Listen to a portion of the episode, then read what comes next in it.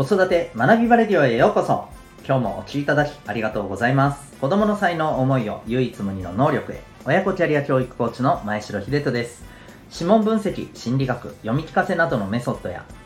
塾講師などの経験も取り入れたオーダーメイドのコーチングで親子の本当に望む生き方を実現するそんなサポートをしております。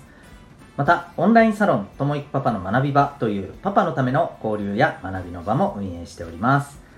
このチャンネルでは家庭とお仕事どちらも充実させたい。そんなママパパを応援する情報メッセージを毎日配信しております。今日は第303回です。親子で学べるちょっとしたお金の話というテーマでお送りしていきたいと思います。はい、えっ、ー、と、お金について勉強しなければいけないっていうのはもう今更言うまでもないと思います。高校でも今年度からね、えー、お金について金融教育っていうものが取り入れられてきておりますし、えっと、先日の放送でも触れました、あの、夏休み中って結構ね、えー、と今はオンラインでもうちにいながらにしていろんなえー、ことを学べたり体験できたり親子でね受け入れたりするさまざまなイベントがあったりするんですけどその中にもねお金について学ぶ講座っていうものもねあります、まあ、実際私の周りでもですね、えー、親子向けのあるいは子供向けのですね、えー、お金の学びについてねそういう場を開いている方を何人もはいあの知っておりますので、うん、やっぱり、あのー、今本当にね、えー、お金について、えーとね、なんかこう、お金はいやらしいものだとかね、あの、えー、なんか欲にまみれたものだっていうことではなくて、あくまで手段として、うん、あの、ツールとしてですね、どう付き合っていくかっていうことをやっぱり学ばなければならないっていうのはもう、今さら、えー、今ね、もう別にそこはローンを待たないところだと思いますが、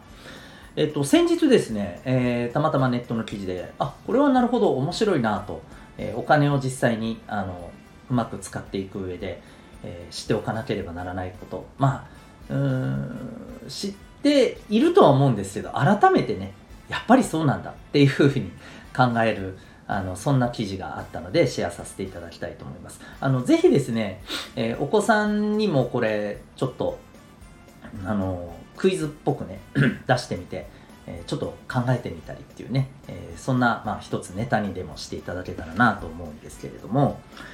えっ、とですね、これ先日7月のですね、えー、まあ、初旬ぐらいのこの記事なんですけれど、えっ、とですね、これ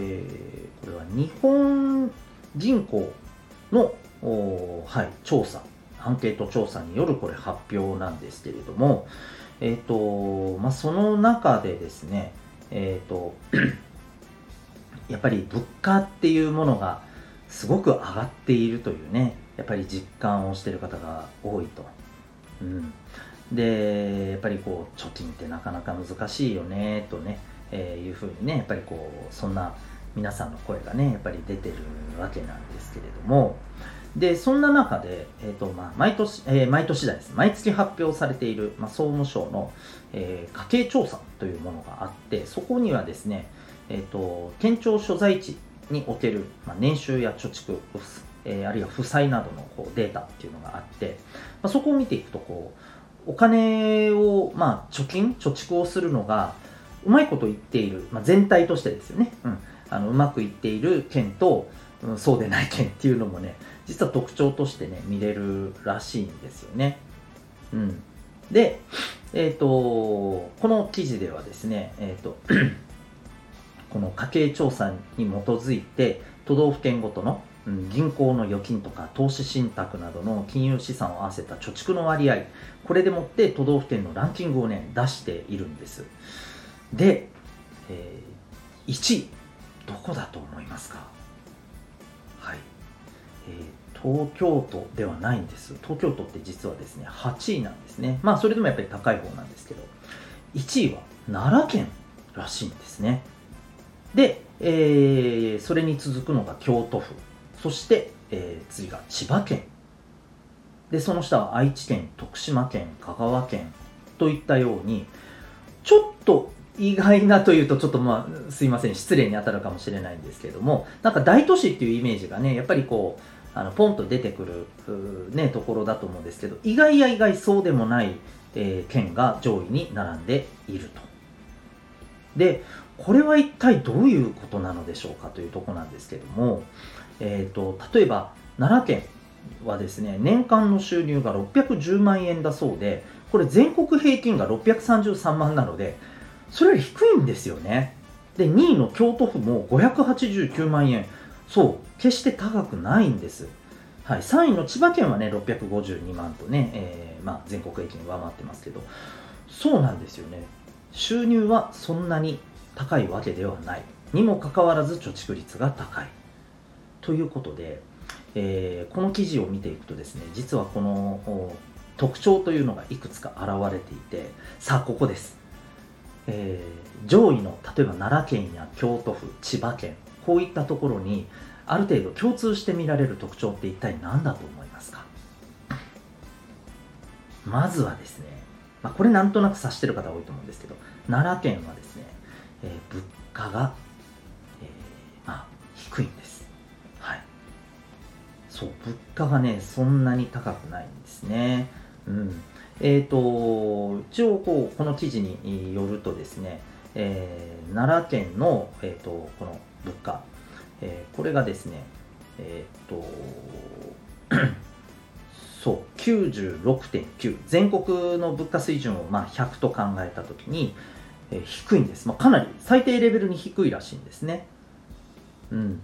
ですので、まあ、あのー、そういう意味で、やっぱりこう、え出ていくお金が少ないということがまあ単純にね、え言えますよね。そして、さらに、これちょっと面白いですよ。えっ、と、あるものが実は少ないんだそうです。全国一奈良県って。何だと思います？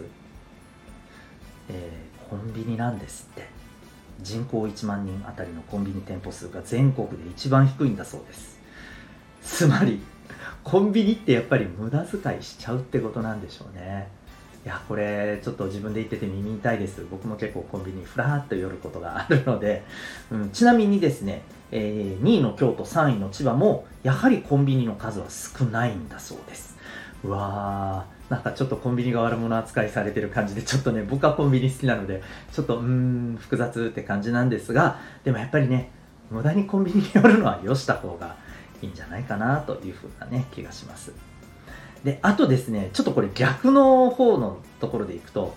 えまあ、全国で一番ね、貯蓄率が低いのはですね、えっ、ー、と、はい、えっ、ー、と、高知県みたいなんですね、このデータによると。うん。はい、我が沖縄もですね、だいぶ下のようなんですが、で、高知県の特徴、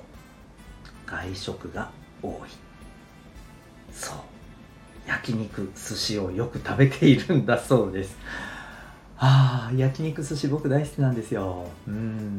みたいなね。はい、感じで、やっぱりね、外食が多いと、うん、なかなかね、貯蓄っていうところにはね、えー、響くんだそうです。うん。あと他にもね、あの、いろんな、えっ、ー、と、背景として、携帯のね、料金が、例えばの上位の、えー、京都あたりはすごく安いんだそうですよ。うん。なのでね、やっぱりこう、通信料、携帯通信料、これもね、え、地味に毎月毎月やっぱり出ていくわけですから、え、こういったところを見直すと、やっぱり大きいんでしょうね。うん。あとですね、京都は、えっ、ー、と、この、いわゆる有価証券の保有率でありあったり、こういったところもね、高いみたいですよ。うん。つまり、やっぱり現金でもう預金しても日本円ね、今の状況もありますから、なかなか、えー、厳しいと。それよりは株であったりですね、他のものにやっぱりこう、あの変えて、え運用していく方が良いということを、まあ、しっかりと実践されている方がやっぱり多いと。うん、いうことが言えるんですよね。こういったところもやっぱり知識と、まあ、実際にそれをしっかりね、実践していくっていうね、えー、ところの差なんだろうなと思います。はい。というわけで、ここまで聞いてみて、えー、皆さんご自身のま、ご家庭と比べてみてどうでしょうか？もう私もちょっと今喋りながら痛いです。はい。コンビニ寄ってる、寿司、焼肉大好き、うーん、みたいな やっぱ気をつけないといけないなと思っております。えー、ぜひですね、お子さんにもですね、なんで、えー、ここって、ね、貯金とか、あの、貯めるのが上手なんだと思うっていう感じで、ぜひ、まあ、小学生、高学年以上だとね、あの、ぜひ、えー、少し考えていったりね、いろんな答えが出てきたり、うん、あの、考える機会になるんじゃないかなと思いますので、まあ、ぜひぜひ、あの、楽しみながらですね、えー、お金の勉強の一つのきっかけ、ネタにしてもらえたらいいんじゃないかなと思っております。というわけで今日はですね、親子で学べるちょっとしたお金の話というテーマでお送りいたしました。最後にお知らせでございます。えー、お子さんのですね、生まれ持った特性、才能を知る。えー、それを、それができることによってですね、適切なコミュニケーションであったり、あるいは学習や習い事に関しても適切なアプローチができると思います。えー、お子さんの生まれつきの脳の特性、えー、それを知る鍵は指紋にあります。赤ちゃんでも見ることができます。えー、興味がある方はですね、えー、ウェブサイトへのリンク貼ってますので、えー、ご覧になってみてください。オンラインで個別で指紋の分析なども受け付けております。それでは、最後までお聴きいただきありがとうございました。また次回の放送でお会いいたしましょう。学び大きい一日を